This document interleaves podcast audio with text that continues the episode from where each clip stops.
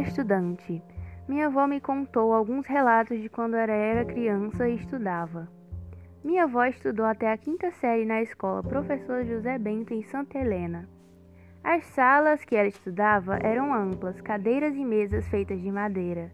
Não havia ventiladores e tinha um quadro negro tradicional. A fada da escola era uma saia azul preguiada e uma blusa branca. Minha avó disse que ia de sandália, pois não tinha condições de comprar um tênis. Ela foi oradora na quinta e na quarta série. Seus materiais escolares eram quatro cadernos, um livro e um lápis. Sexta-feira era dia de tabuada.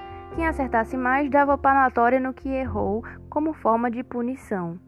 Não havia lanches. Os intervalos duravam 15 minutos e os estudantes tinham que ir para casa para poder comer.